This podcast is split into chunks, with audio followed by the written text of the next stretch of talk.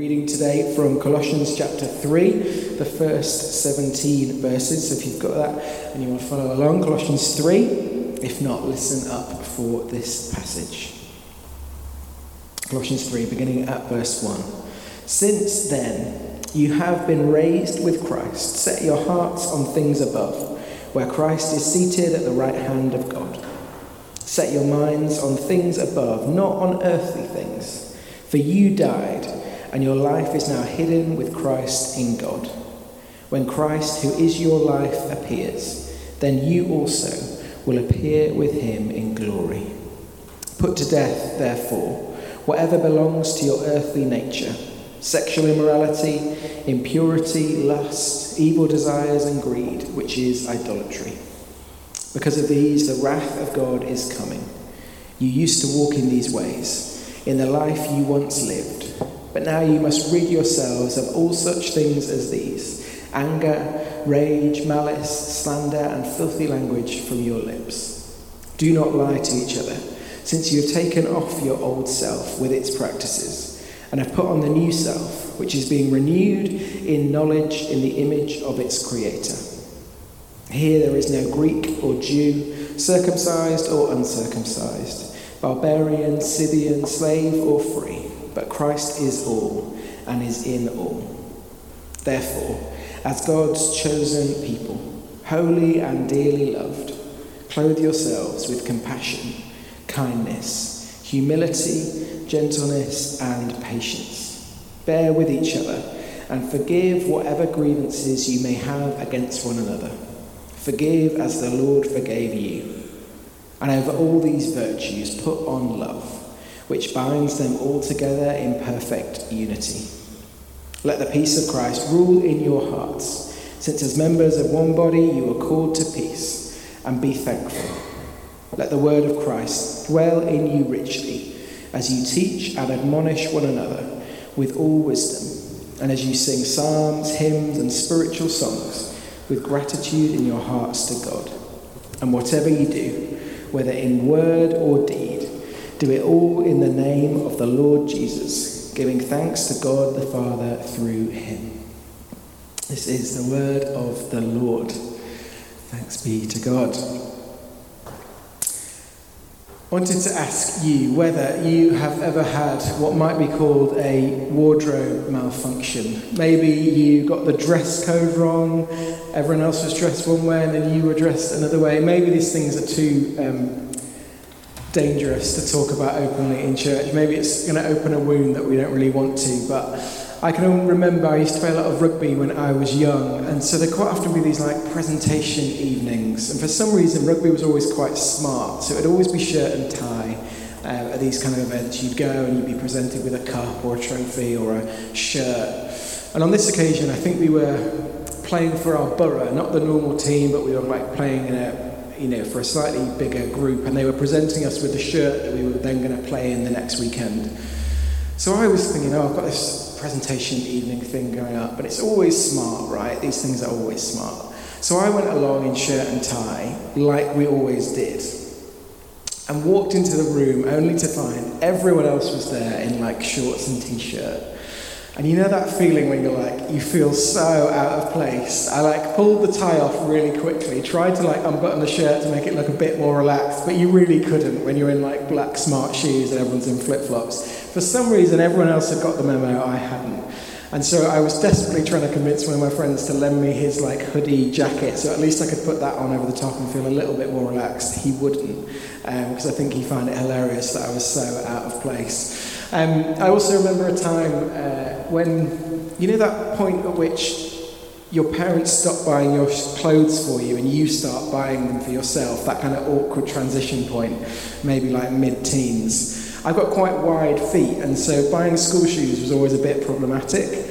And I remember buying them probably too quickly in hindsight once, and just picking these first pair of shoes that seemed to fit. But because my feet were so wide, what I did was bought them about two sizes too big, just so they were wide enough to fit my feet in. But it meant there was probably about, 3 or 4 centimetres at the front where my toe just wasn't. You know, they were like really long because they were way too big. And then when they got wet, they would kind of curl up.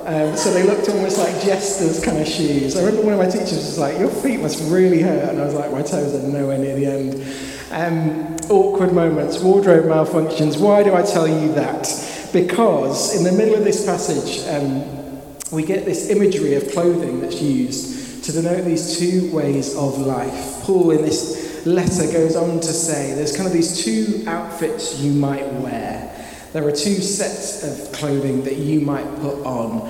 And I know that awkward feeling, and I'm sure lots of you do too, of wearing the wrong outfit, of being in the wrong clothes, and being in the wrong attire. And what Paul's saying is there's two ways to live here. And he denotes them as being like outfits, like clothing. And so what we're going to do is explore them with each other now. Because we're going to draw out these two outfits, if you like, that have come from our passage. And we're going to describe what they might be from what Paul has said to us in Colossians. I'm going to have to keep bending around to see how it's going. But what we're going to do is, as those continue to be drawn, we're going to talk about these two outfits, these two bits of clothing, if you like, that Paul lays out. Outfit one, which we'll put on the left when it gets to it, begins in verse 5 of our passage. What we'll do is, once we've drawn the outline, we'll write these things over the top. They're looking great, well done. It's very detailed. My art is so bad.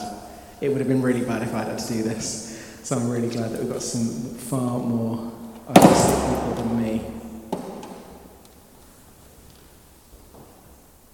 Smashed it, Zach, well done. Stay there for a minute, because we're going to get you to write some things over the top in a second. But Paul says, from verse 5, it's almost like there's one outfit which is full of all this kind of stuff. He says, sexual immorality, impurity, lust, evil desires, greed, anger, rage, malice, slander, filthy language, and lying. That's outfit number one. Outfit number two begins in verse 12. And Paul says this outfit is compassion and kindness, humility, gentleness, patience, bearing with one another, forgiving as we've been forgiven, love which binds it all together, and peace. Wonderful. Should we give a round of applause to everybody who's involved? You can take your seats now. We've drawn this all out so beautifully. So Paul says there are two kinds of outfits. And obviously he says to put one on and to take one off. That's, oh, perfect. Thank you so much. Very kind. Paul says there are these two kinds of outfits, and have a look at them now. Outfit number one on the left, if you like, and outfit number two on the right. If I was to ask you, if you could pick one of those to wear, if your life could bear one of those outfits, I'm almost certain that all of you would pick the one on the right. Yeah? And I'm almost certain, even more almost certain, that you would want everyone else around you to pick the one on the right. Your friends, your family, your colleagues. You'd want people to treat you with kindness and patience, not with anger and rage and malice, wouldn't you?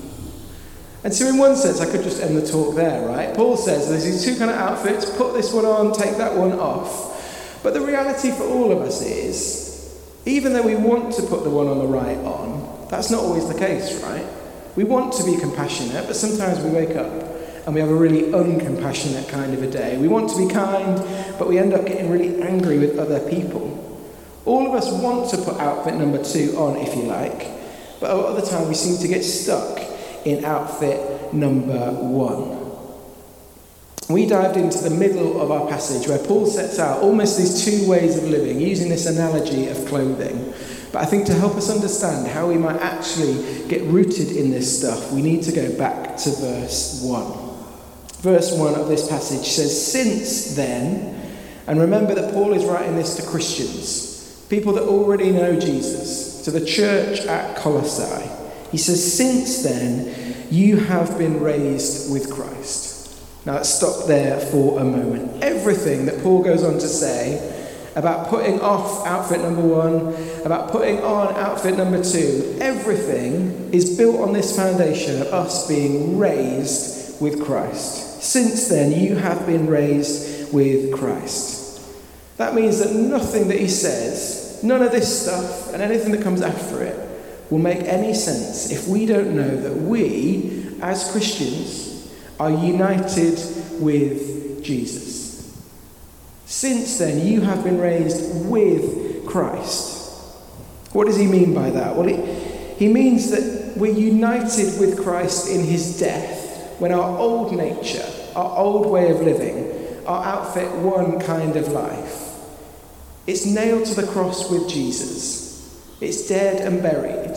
As we put our faith in him, we symbolise it and enact it with baptism, where we go down into the water to die to that old way of living, that we might rise with Jesus to a new way of living, outfit 2, full of his Holy Spirit, the same power that raised Jesus from the dead, living inside of each of us. Since then, you have been raised with Christ. We're united with him in his death to our old nature, so that we can be united with him in his resurrection to his new nature. If you've been following along with our Bible reading through the New Testament this year, we've just got into Romans. And a couple of days ago, we were in Romans chapter 6. And a verse or two is going to come up on the screen for us to read, which helps us to think through this really well. Romans 6, beginning at verse 3, says, "Don't you know that all of us who were baptized into Christ Jesus were baptized into his death?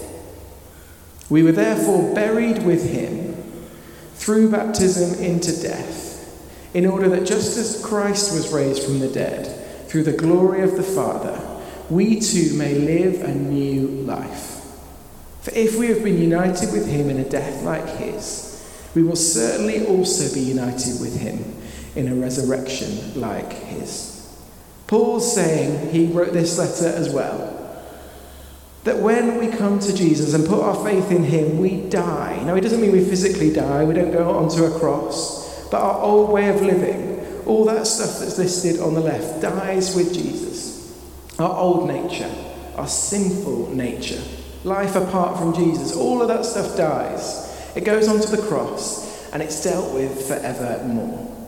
But it doesn't end with death, because we know that 2 days later, on Easter Sunday morning, Jesus was raised to new life. So just as we died with him in baptism, by putting our faith in him, we rise to new life with him. So all of this stuff on the right, and so much more, can come to be true in our lives. Back to Colossians, verse 2 says, "Set your minds on things above." Paul starts this section by saying, since you've been raised with Christ, remember that you're united with him. Set your minds on things above. Fix your attention, your daydreaming, on heavenly things, on the kingdom, on God's glory. Don't get preoccupied with earth and what's going on around you. Set your minds on things above. And then verse 3, he reiterates what he said before.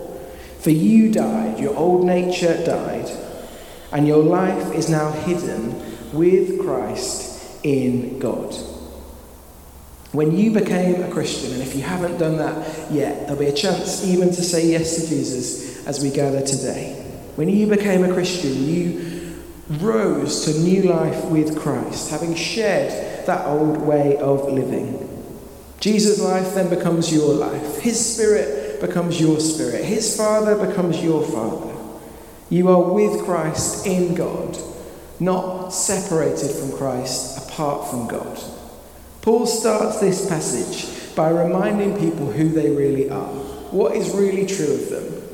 And then he goes on to say, put to death the old stuff that we've listed on the left and take up this new way of living.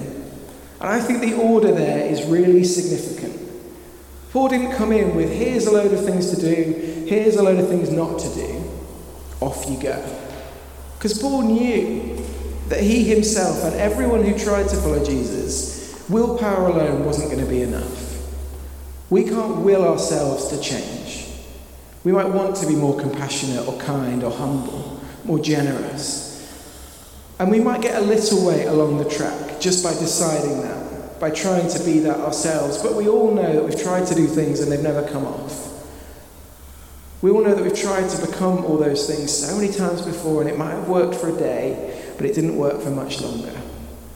Paul says, if you want to be this, Start by remembering that you are united with Jesus. Because it's when you're united with him, you're planted in him, you're drawing from his resources, that's when change is possible. That's when transformation is really possible. That's when we can really put to death this old way of life and rise to newness of life with him. Don't try and do this in your own strength. Don't try and pick your outfit out by willpower alone, scrubbing yourself up to try and make yourself look better. Do it knowing that your old nature is dead on the cross with Jesus, and your new nature has risen to life with him. Again, in verse 12, notice the order in which things happen. As he's starting to lay out this new nature, he says, therefore, as God's chosen people, holy and dearly loved, clothe yourselves with compassion and kindness and humility and all the stuff we've already listed. He doesn't just say, here's a new to-do list. Be all these things. Off you go. He says, therefore, as God's chosen people, holy and dearly loved, go on to put on all this stuff. It's like he gives you another reminder of who you really are. Who do you belong to? God. What are you fundamentally like? You're chosen by him and you're holy, cleaned up, set apart for his purposes. And what is God's heart towards you? Dearly loved. Once you get all that in place as a foundation, the rest of the stuff will just start to flow. But trying to build on top without that foundation will always lead you to ruin. When you come to Christ, the root of all the old nature, outfit one, is cut.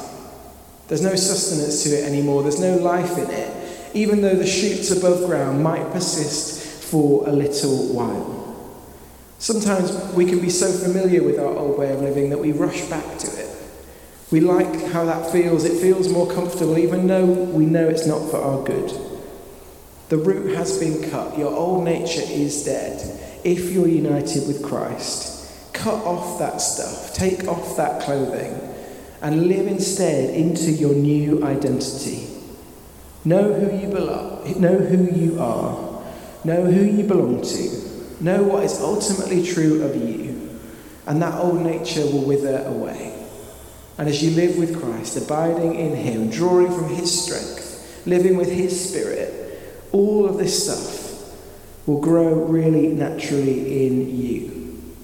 I think for so many people, Christianity comes across as a long list of don't do this and do this. And there is some of that. There is put off the old nature, take up the new nature. But without the foundation of knowing that we're united with Christ, without the knowledge that we're chosen, holy and dearly loved, it just looks like a to-do list that you're never going to get through.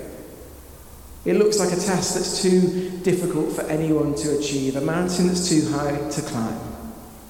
But when you start with knowing who you are, united with Christ, given a new nature, full of the same spirit that raised him from the dead, all of this stuff becomes more and more possible as day by day we walk with Jesus to look more and more like him. All of us would say that we want outfit 2. All of us would say we want everyone else to have outfit 2. So if you know Jesus today, you'd call yourself a follower of his. Spend some time today, this week, reminding yourself of what's true. Wake up and read those first sections of these passages. I am risen with Christ. My old nature is gone and my new nature is growing to the glory of God. I am chosen and dearly loved. This isn't arrogant. This is true, right? This is who you are, and living from that foundation will see you prosper. Maybe today you need to repent of any lies that you've believed, that you're anything other than all of those things. You need to repent of the consequences that might have had. Pray that you become more and more comfortable in this new clothing so that you know what it is to live with Jesus. You know what it is to wear that clothing, to put him on display for the rest of the world to see. And maybe if you don't know Jesus today, you're not sure whether you're a follower of his, but you want to be. All of this stuff is like an offer on the table for you. Do you want to be united with God? Because the first thing that sin does is it separates us from God. It puts distance between us and our Heavenly Father who loves us and wants the best for us. By putting our faith in Jesus, by getting united with him in baptism, all of this can be true of you. Your old nature can die. Your new nature can rise. And all it takes is a moment of prayer for you to come and place your trust in him. Before I lead you in that, I just want to deal briefly with the very final verse. One of the questions that often gets asked of me as a pastor, as a Christian leader, is what does God really want me to do? It's one of those questions that everyone has at some point. What's my purpose? What's God's plan for me? What's his best for me? What does God want me to do? And I can remember being about 18 or 19 away at a Christian camp with this amazing speaker who I've followed and read lots of since. And he said, look, loads of people, like with me, ask me all the time, what is my purpose in life? And he started his talk by saying, by the end of this talk, I'm going to have answered that question for all of you. And you can imagine sort of thousands of people, everyone's eyes are like, what? You're going to answer every one of our purposes in the next 30 minutes or whatever it was. I don't know what they thought was going to happen. He was going to set up some sort of booth and take everyone with 10 seconds and just give them something to do forevermore. But what he did actually is take us to this very verse. He said, whatever you do, whether in word or deed, do it all in the name of the Lord Jesus, giving thanks to God the Father through him.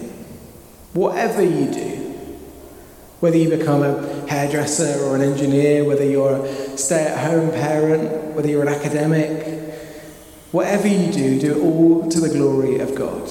Now, in one sense, everyone went, oh, okay, he's the clever one who's found a way around the question. But in another sense, he absolutely nailed it.